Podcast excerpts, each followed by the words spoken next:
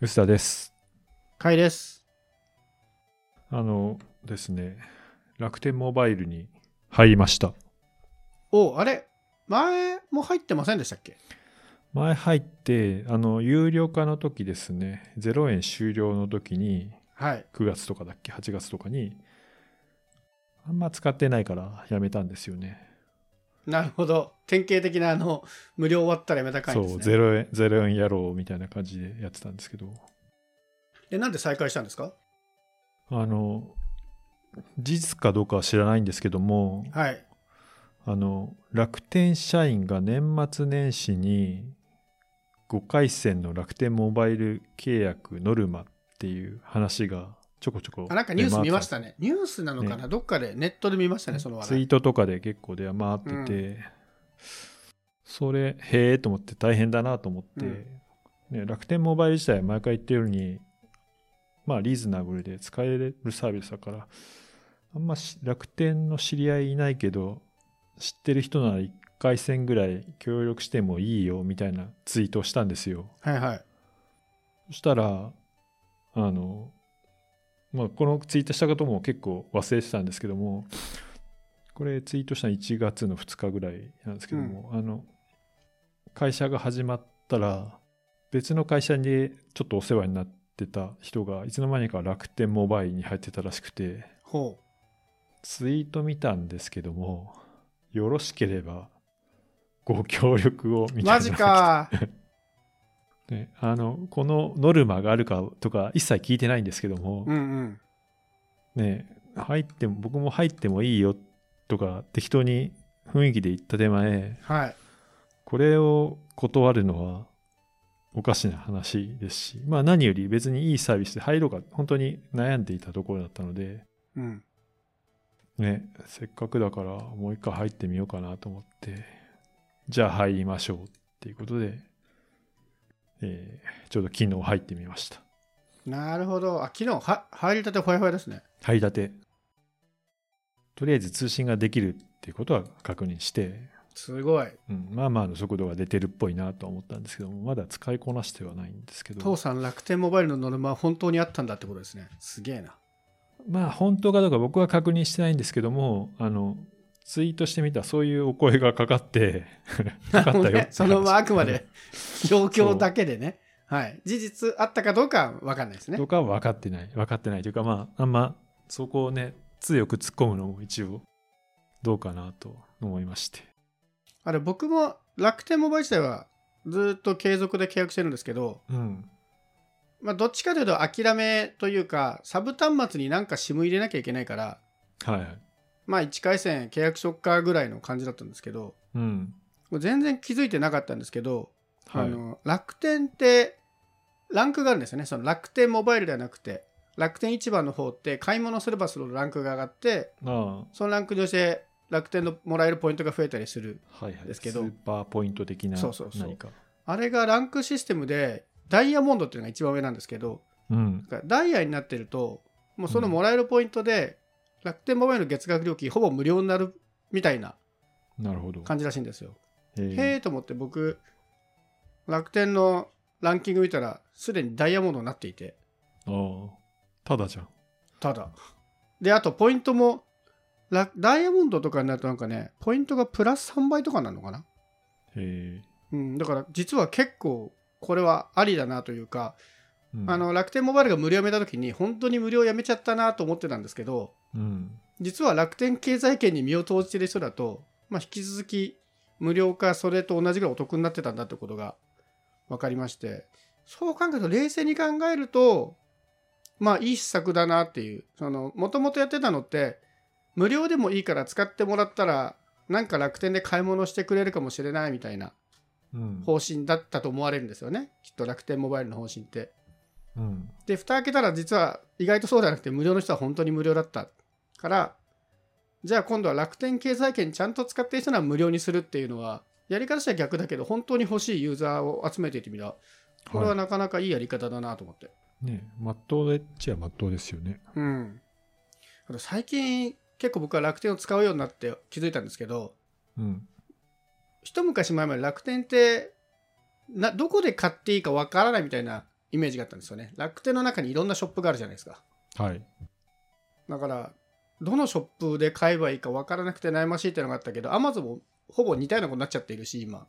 うん。で、結構楽天の中に最近大手のショップがいっぱい出てきてるんで、はいはい。ビッグカメラとかも今楽天にあるんですよね。そうですね楽天ビッグですね。そう、楽天ビッグとかあるし、楽天ヤマダとか、うん。あと、結構もうメーカーが直接楽天の中に店舗を開いてするんで、うん。結構家電とかも楽天で買った方がポイントめちゃめちゃついてお得だなっていうことに気づいてうん。結果最近僕はだいぶ楽天貢献度が上がってますね楽天経済圏の人にかなりなりつつありますなるほど。だからあれも、電子書籍もコボにしたんですかあれはね結果的ですけど ねあのそうなんです。サーフェスデュオ2で Kindle とブックライブだけ真ん中ぶった切られる問題があったんであそれ以外の電子書籍を考えた時にコボだったんですけどいざ使ってみるとあ。はい。まあ、書籍の数ってもうほぼ変わんない横並びじゃないですか、まあどこのそうですね電子書籍もちょっとだけその Kindle だとマニアックな電子書籍とかがあるんでうん。どうしても Kindle じゃないと買えないものはもちろんあるんですけど普通に本買う分にはほぼ横並びだし、あと電子書籍端末買う人からするとちょっと安いんですよねこの間お前に僕はコボの電子書籍買ったって話を電子書籍リーダー買ったって話をしましたけど、この間 Kindle で手書きできるはい。電子書籍端末がちょっと話題になったじゃないですか。すげえ高えっつって。あれ、コボでとっくに売ってて、コボの方がに、ね、結構安いんですよね。うん。まあね、その電子書籍貯めてるところをスイッチするのはすごい大変なので、そのスイッチコストを考えたら映れないのはしょうがないかなと思うんですけど、思い切って楽天に変えてみると、結構いろんなことが幸せになるなってはね、最じゃ近あも思ういま完した、全ね。に楽天経経済圏の住人なわけですね、今。かなりそうですねまず買い物は楽天から探して、楽天にどうしてもない場合はアマゾンに行くぐらいかなやっぱりねマニアックなものはアマゾンにしかない時ありますねなんか中国っぽい商品とかうん。あと US USB ケーブルとかそういうのを買おうとするとアマゾンの方が安かったりするんでうん。ほとんど使わなくなった僕アマゾンのアフィリエイト収入が月1000円か2000円ぐらいなんですけどうん。ブログに貼ってるしがないはい。収入うが、ん。それが毎月使い切れないぐらいです。そんぐらい Amazon 使わなくなった。へえじゃあ、あの最適な楽天モバイルユーザーじゃないですか、そもそも。そう、気づいたら実はそうだったんですよ。あれこれ楽天モバイル持ってた方がいいじゃんっていうね。ね。ね、もともと持ってたから気づいてなかっただけなんですけど、うん。ついでに通信もできるぐらいな感じじゃないですか。ほんとそんな感じです。みんな意外と楽天はいいので、頑張って切り替えてほしいですね、個人的には。そうですね。ノルマにも協力してあげたらいいと思います。うん。あの、最近結構 Amazon が評判悪いことも多いじゃないですか。なんか偽物が売ってたとか。 はいはい。とはいえ、Amazon 使い続けたら Amazon は変わらないと思うんですよね。うん。どうせこんな偽物売ってても儲かってるからいいやって思われちゃう可能性もあるので、思い切ってユーザーが Amazon にかばってほしいとか Amazon にいいサービスやってほしいんだったら、あえて使わないっていう選択肢もありなのかなっていうのは最近ちょっと思いますね。まあ、とはいえ便利なんですけど、うん。割と僕はその意識もあって楽天を使い始めたとこもありますね。もうしょうがないんで、プライム会員とかは入っちゃってるんですけど、買い物はほほぼほぼ楽天に移したかな。えー楽天ってさ、あれあの、なんだ置き配とかもちゃんと指定できるのあ、そうだ。それで言うとね、楽天ね、楽天使い始めて気づいた意外にいいサービスがあって、うん。あの再配達、楽天の管理画面から指定できるんですよ。普通じゃない違ったっけ普通って、再配達が届くと、ヤマトとかで来たら、ヤマトの再配達しなきゃいけないじゃないですか。ああ、そういうことか。そうそう。楽天で買い物すると、楽天の画面、楽天の通知で、お届けに上がりましたが不在でしたっていうのが来て、そこから管理画面行くと、楽天から再配かけられるんですよ。えーそれはいいかもね。これね、地味に便利でしたね。ヤマトのサービスやってたら通知は来るんだけど、うん。そこからまたログインしてとかちょっと手間じゃないですか。うん。その点楽天だと、まあ楽天はもちろんログインしなきゃいけないのは変わんないんですけど、楽天のアプリ入ってたら、そこから再配達ポンポンポンってできるんで、えーヤマトもできるし、あと確か、日本郵便もできた気がする。それはすごい便利でしたね。ああ、そっか、日本郵便提携してるから、そういうのできるのかな。それいいかもしれないですね。そうそう、地味に便利。えで、置き配はできるの置き配は多分指定したらできるんじゃないですかね。 最近置き配、アマゾンで時々置き配してくれなくなって不便だなと思って。マジですかうちは Amazon は言わないと置き配してくるんで逆に頼むから置き配しないで派ですけど。あれ宅配ボックスとか扱ってないですああります。宅配ボックスが対面になっちゃう。ああ、なるほど。家の前に転がしといてほしいのが結構多いんですよね。あ、家の前までは来れるんですね。あの、誰かが開ければね。ああ、なるほどね。開けない場合はピンポンが鳴るっていう。え、でもそうすると、結局対応しないと家の前まで来てくれなくないですかあの、他にでも、うちマンション100ぐらいあるから、はいはい。他の家ピンポンして開けてあ、そのつい入でれたにら置いてってくれんだ。置いてってくれるんだと思う。へえ。でそれがなかったら宅配ボックスにつ突っ込んでおくみたいな感じになってると。あ、それは割と楽でいいですね。うん。それはもう自主判断でやってるのか分かんないけど、そういう感じになってて。宅配ボックス取りに行きたくはないけど、ピンポンで対応したくないみたいなことですよね。ニーズとしては。うん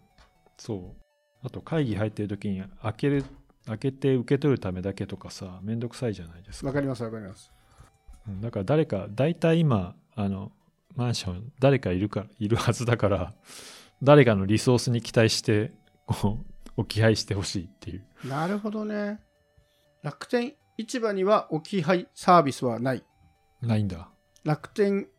での置き配は各ショップにて確認だそうです。しょやっぱしょそうなんでそこそなんだよね、こはちょっと面倒ですね。確かに置き配ユーザーだとこれは辛いのか。そう置き配好きだからそうなんですよオートロックを突破する置き配がありがたい派そうか僕は置き配したくない派だから。そう、そういう意味ではあれなんですよ。僕、ヨドバシも置き配してくれないから、ちょっと困ってるんですよね。ヨドバシ、僕最近ほとんどつかなくなったんですけど、ヨドバシって独自のサービスじゃないですか。配送が。あれ、再配がめちゃ面倒なんですよね。あれ変わってないのかな、未だに。メールで、今出発しましたみたいなのはすごいリアルタイムで出てくるんだけど、いない場合に電話しなきゃいけなかったんで、ああ、いや、多分そう、僕電話したことないから、そんなことないんじゃないかな。それが治ってんだったらヨドバシでもいいかもな。それの理由だけでビッグカメラばっかりしてた。ただ、なんかうちも、なんだっけ、ヨドバシ、結構重たい水的なやつ、水とか、あの、猫砂とかそういう重たくて安いやつを頼む場合が多いんだけど、そうすると、で、土曜受け取りとかにすると、絶対朝来るんだよね。8時とか に。一番寝たいあ、時に。時間指定できないでしたっけ、ヨドバシって。時間指定はね、えっと、だいやそういう安いやつはできなかったりして、それを切るのがだるい。で、置き確かにな置いといてくれればいいのになって思うんですよね。置き配はもうちょっとデフォルトにしていいと思いますけどね。一回 Amazon はまとめてデフォルトにしたじゃないですか。そうですね。うん。そのぐらいのことやってもいい気はするけどな。まあなんで、朝来ないように、朝っていうか、休日の朝来ないように、ヨドバシは発注するっていう、こう、ひと手間が発生しちゃうんですよね。もう、ヨドにしかなかったりするのが多いから、ヨドを使ってますけどね。ヨドは最近ほとんど使ってなかったな。まあ僕が言いたいのは、ヨドバシも置き配に対応してほしいっていうだけなんですけど。ヨドバシも楽天もですね、置き配に対応せよってことですね。そうそう、楽天も確か、たまに買うけど、やっぱりそこで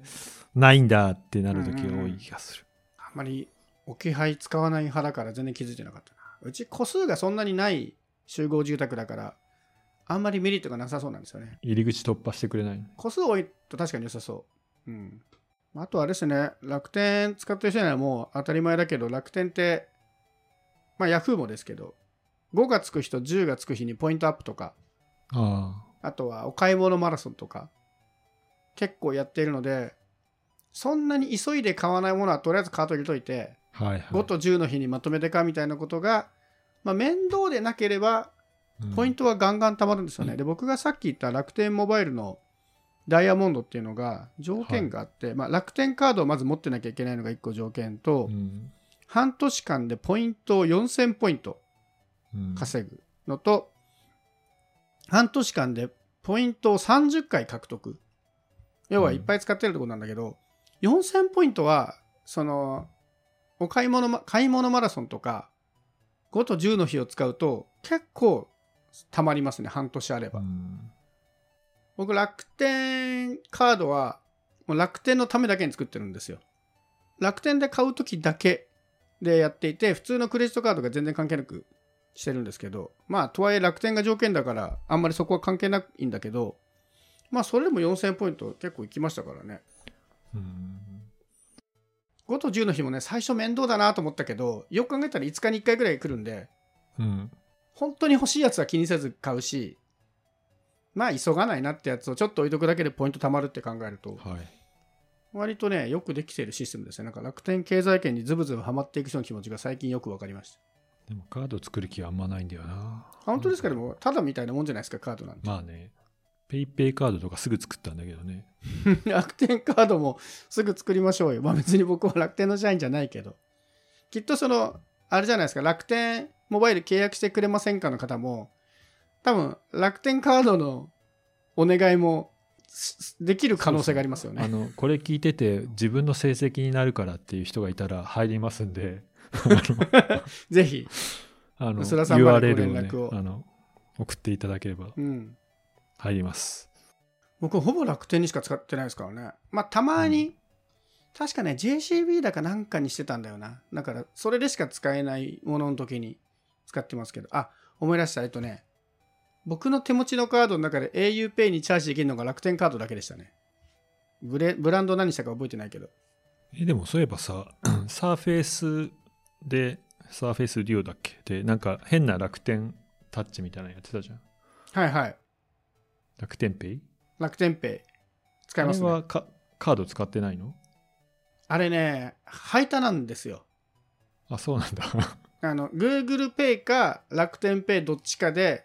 楽天カードを使うんだったらあれなんですけど、買い物のポイント、要は楽天経済圏を出た時の買い物のポイントは別に楽天カードはそんなに良くないんですよね。ああはいはいで、僕は楽天経済圏以外のクレジットカードの買い物は、あの、ビザ LINEPay のバーチャルカードを使ってるんですよ。なるほどで、ビザ LINEPay のバーチャルカードは一律2%つくんで、で、あれチャージ式なんでちょっと面倒なんですけど、もう1万円切ったら1万円チャージに設定して、コンビニとかの買い物とかは全部、それにしちゃいました。へだ本当に楽天専用カードです。でも十分ポイント貯まってるんで、元は取れてますね。それだけなでるほどダイヤモンド会になっちゃってるから。まあちょっとね、カード持つのが面倒って人は、もちろんいると思うんですけど。割と楽天を使う、コンスタントを使う人だったら、やっぱり持っといた方がいいなと思いましたね。圧倒的えなにるほどお得になる。うん、じゃあ楽天社員の方はい、これ招聞い待てたら、 URL があればぜひ、入りま薄す田のでさんを勧誘してください。 はい